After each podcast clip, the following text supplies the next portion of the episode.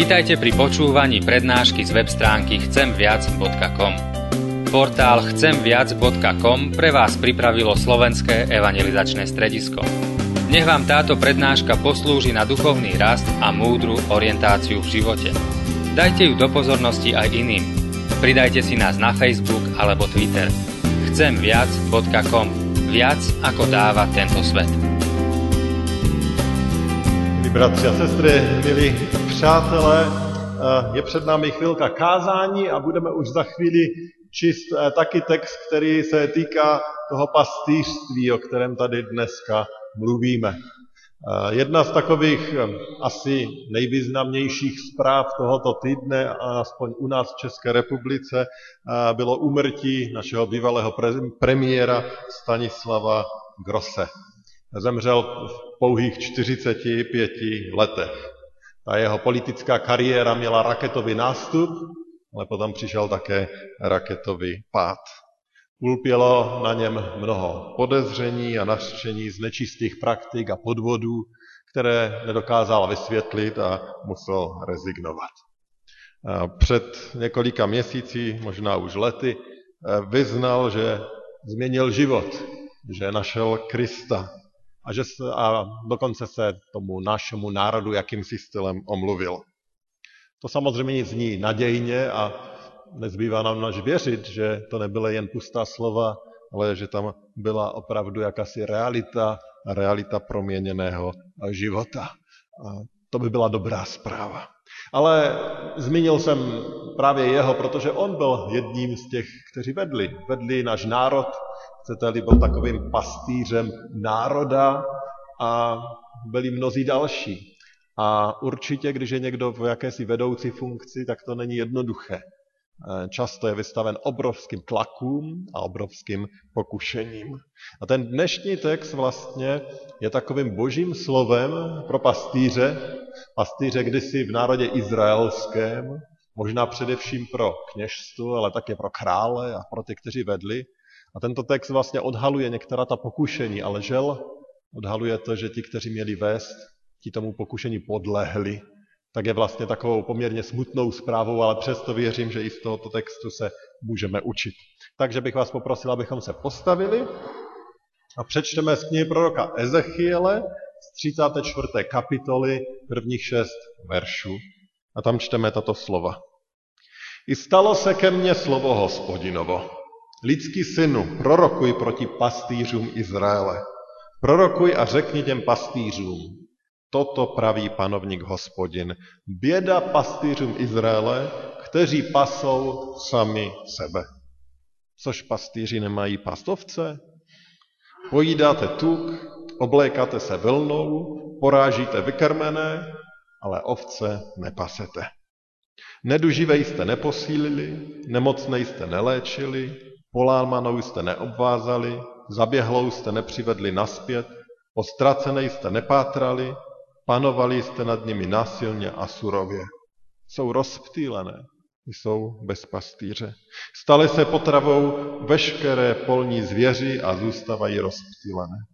Mé ovce bloudí všude po horách, po kdejakém vysokém pahorku, jsou rozptýleny po celé zemi a není, kdo by je hledal, není, kdo by po nich pátral.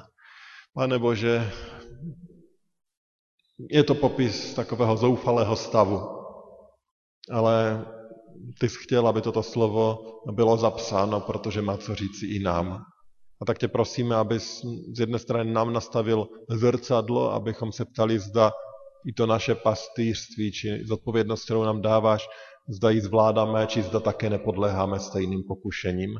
Pane, daruj nám i dnes ducha pokání a proměň naše srdce. Amen. Můžete se posadit. Ten text končí vlastně tím popisem, jak na tom ty ovce jsou, to znamená lidi tehdy v Izraeli. A je tam řeč, že jsou hubeny divokou zvěří, je tam řeč o tom, že jsou rozptýlené po celé zemi, je tam řeč, že už ale nikdo po nich nehledá, nikdo je nehledá, nikdo po nich nepátrá. A když tady ten text dneska čteme a přemýšlíme nad ním, tak na něho eh, nahlížíme z, té, z toho pohledu církve, z pohledu křesťanů, z pohledu těch, kteří jsou tady v tomto sboru.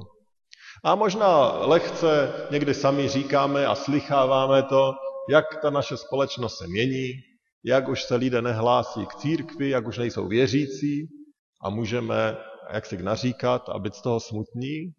Ale tento text říká, že je to vlastně chybou těch, kteří mají být jejich pastýři. A že je to vlastně selhání těch, kteří jsou těmi křesťany. Že pravděpodobně jejich svědectví už není dostatečně silné, že oni už nepátrají, že už jim nejde o ty, kteří si žijí život bez Pána Boha, že dostatečně nezápasí. A je to otázka pro mě samotného, jestli to je opravdu naše realita. Jestli nám jde o záchranu lidí i o tu jejich duchovní záchranu. Ale zpátky k tomu obrazu. Prorok Ezechiel používá ten biblický obraz pastýře a ovcí, ten se opakuje mnohokrát na mnohých místech. A jak už jsem řekl, v tom starém zákoně to byl úkol především kněžstva, králů a těch, kteří vedli, ale my vidíme, že ta role kněží se vlastně obrovským způsobem změnila s příchodem Krista.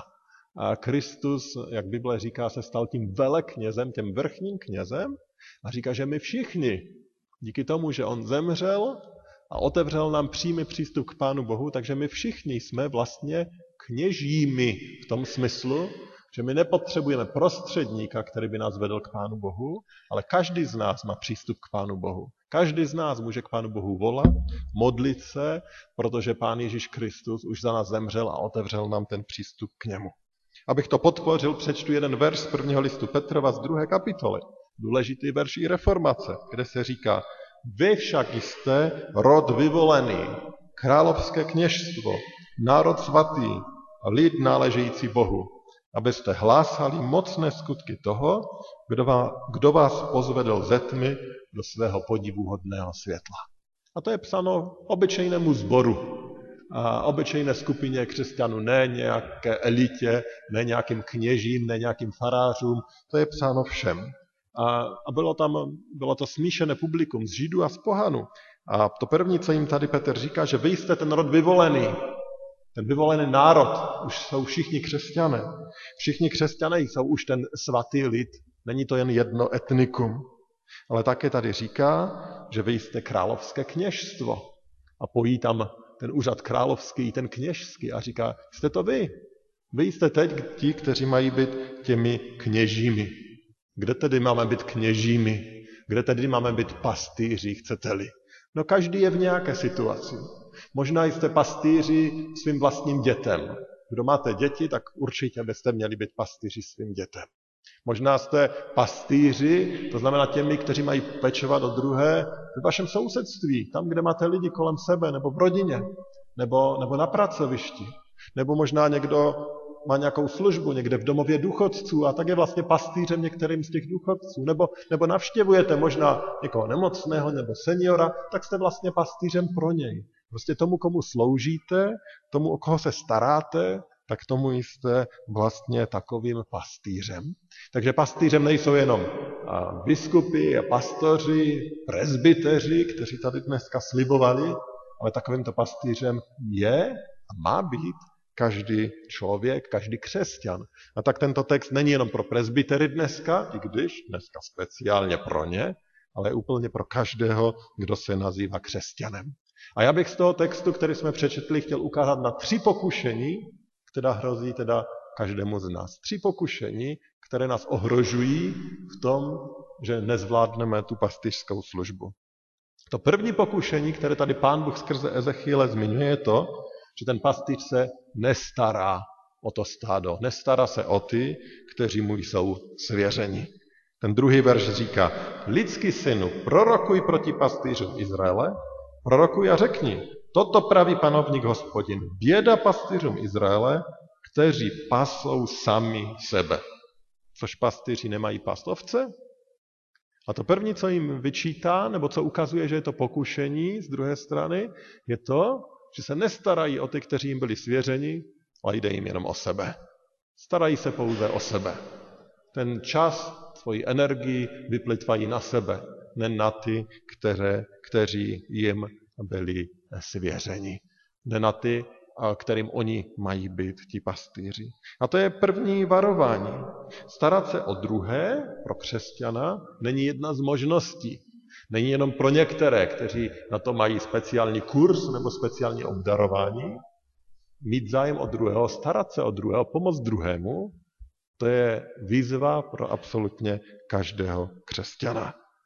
Pán Bůh nás k tomu volá. Ano, možná máme jiné schopnosti, možná máme jiné zodpovědnosti, které nám byly různě dány, to se může lišit, ale ta povinnost péče o druhého, nelhostejnosti vůči druhým je zde pro každého.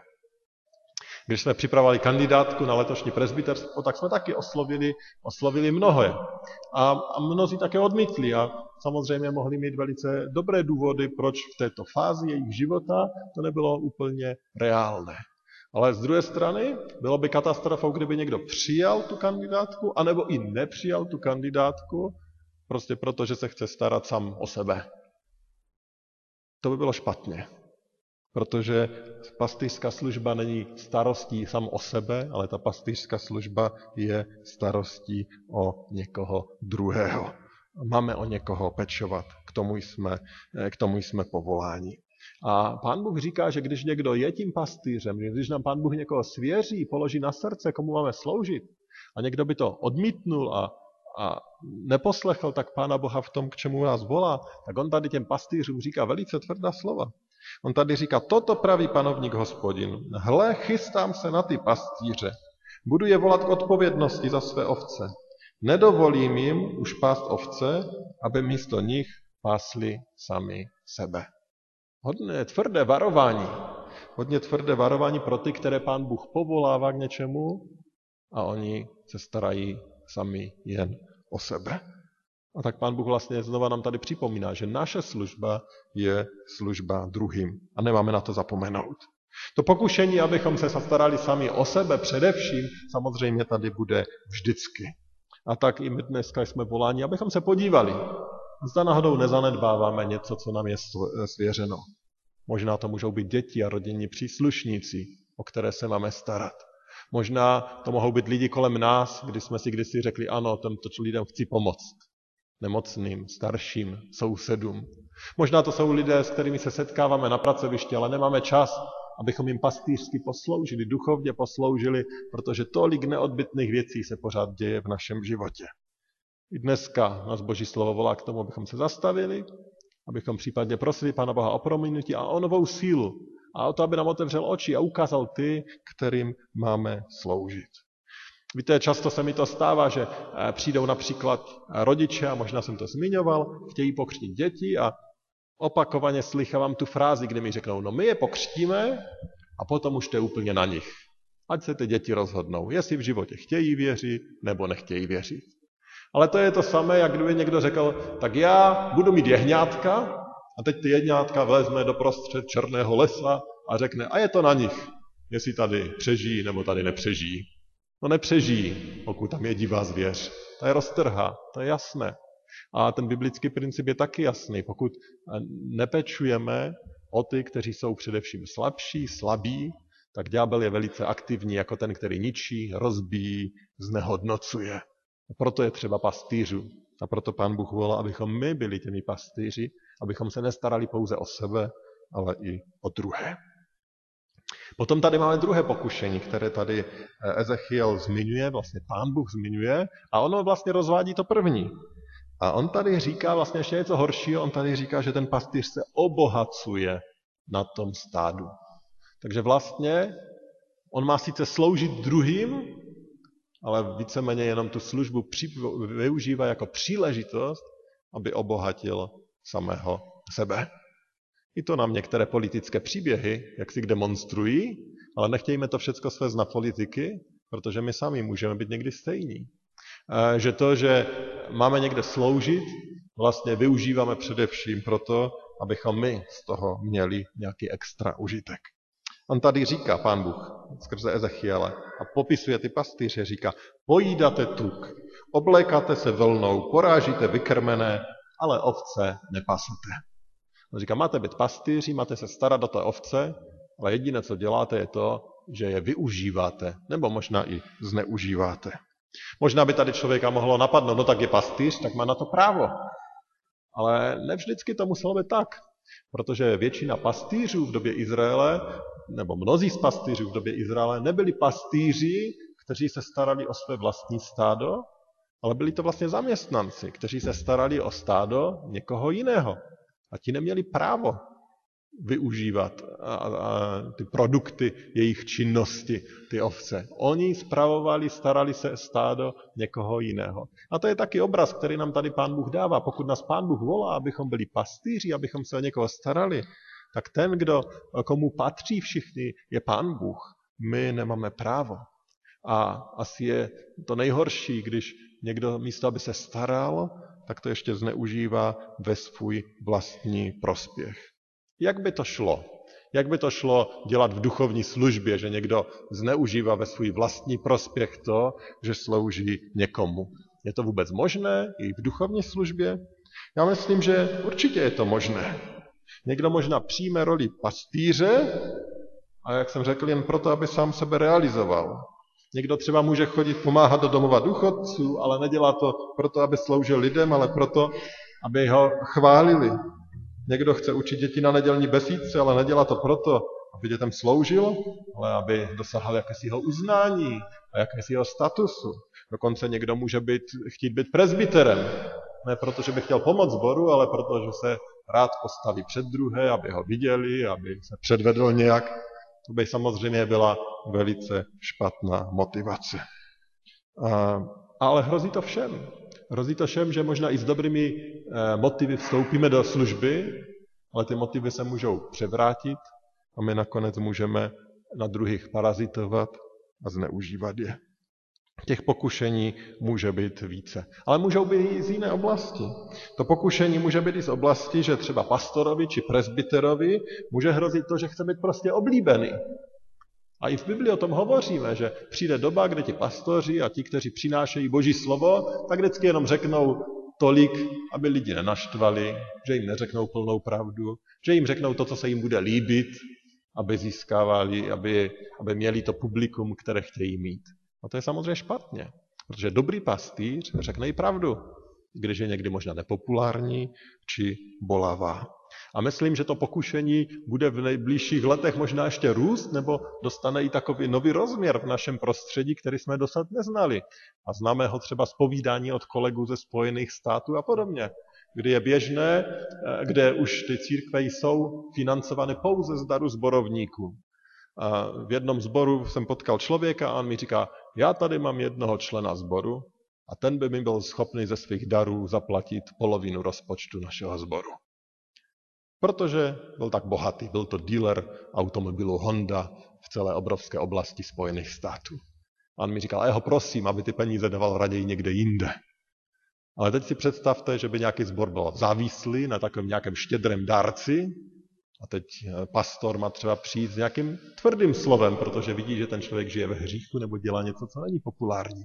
To jsou obrovská pokušení, kdy člověk místo, aby byl pastýřem, tak se snaží udržet jakousi oblíbenost nebo pozornost nebo něco podobného, aby z toho on nebo zbor, církev něco měli. A to je špatně. Obrovské pokušení. A pán Bůh tady kritizuje ty pastýře izraelské, ale zase my se potřebujeme podívat na sebe, zda náhodou i tady my sami neparazitujeme na druhých a tím je okrádáme o naši službu. Třetí pokušení, které tady přináší eh, a zmiňuje a kritizuje taky Ezechiel, to třetí pokušení je, že pastýř ignoruje trpící. Pastýř ignoruje trpící. Čtvrtý a pátý verš. Pán Bůh říká pastýřům, nedužívej jste neposílili, nemocné jste neléčili, polámanou jste neobvázali, zaběhlou jste nepřivedli naspět, postracené jste nepátrali, panovali jste nad nimi násilně a surově. A tady vidíme zase takového pastýře, který nemá vztah, který je možná právě tím zaměstnancem, který chce udělat jenom ty své úkoly, mít čárku, že má úkol splněný, ale vlastně se z té služby vytratilo srdce. Pastýřům tady jde jen o to, aby byli pastýři, ale nejde jim o ty, kterým slouží. A i to je obrovské pokušení. Pokušení toho, že se z naší služby vytratí milosrdenství a soucit. Z pokušení může se projevit i v tom, že se e, chováme tak nějak, když to řeknu, tržně. Když máte jakousi firmu, tak firma se bude zabývat, zaměřovat na ty talentované, na ty schopné, aby rozvíjela jejich schopnosti, protože oni to firmě jednou můžou vrátit. Ale církev není firma. Církev má být tím, který se právě dívá na ty zlomené, ubité, strápené a přináší něco, co jim může pomoct. A to něco je Kristovo evangelium, ta dobrá zpráva. Dobrá zpráva, kterou známe právě z toho žalmu 23., který jsme četli. Dobrá zpráva, kterou známe z mnoha dalších textů, které máme v božím slově. Pastýř není ten, eh, který chce udělat jenom svůj úkol, tak nějak manažersky, ale pastýř je milosrdný a sklání se, aby pomohl těm, kteří jsou strápení. Pastýř taky není ten, kde, kde přinese nějakou radu a poradí někomu a řekne, tak pokud to chceš dělat tak, jak chce pán Bůh, tak boží slovo nám říká, udělej to a to. Když ten člověk neposlechne, tak se potom smějeme a říkáme, jo, jo, já jsem vám to říkal. A někdy nám hrozí, že to děláme i v určité společnosti. Že si tak říkáme, jo, jo, my jsme vám to říkali, jestli nebudete věřit v Pána Boha, že to s tou společností půjde z kopce, že tu bude korupce, že tu bude to či ono. Ne. A to nemá být přístup křesťana a pastýře. My máme být ti, kteří pláčou nad tím, když ostatní třeba i svými vlastními chybami a se dostávají do situací, kde jsou ti zlámaní, strhaní, strápení. Pán Bůh je tím nejlepším příkladem takového pastýře.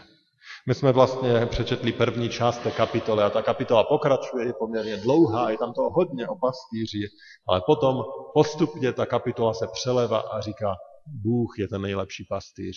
Ten mesiaš, který přijde, ten je ten nejlepší pastýř. A poslechněte si to zaslíbení, které tam je potom na konci zaslíbení, které pán Bůh nabízí a v tom je nám obrovským vzorem. A on říká v 15. a 16. verši, sám budu pást své ovce a dám jim odpočinout. Je výrok panovníka hospodina. Ztracenou vypátrám, zaběhlou přivedu zpět, polámanou ovážu a nemocnou posílím. Kdežto tučnou a silnou zahladím. Budu je pást a budu je soudit.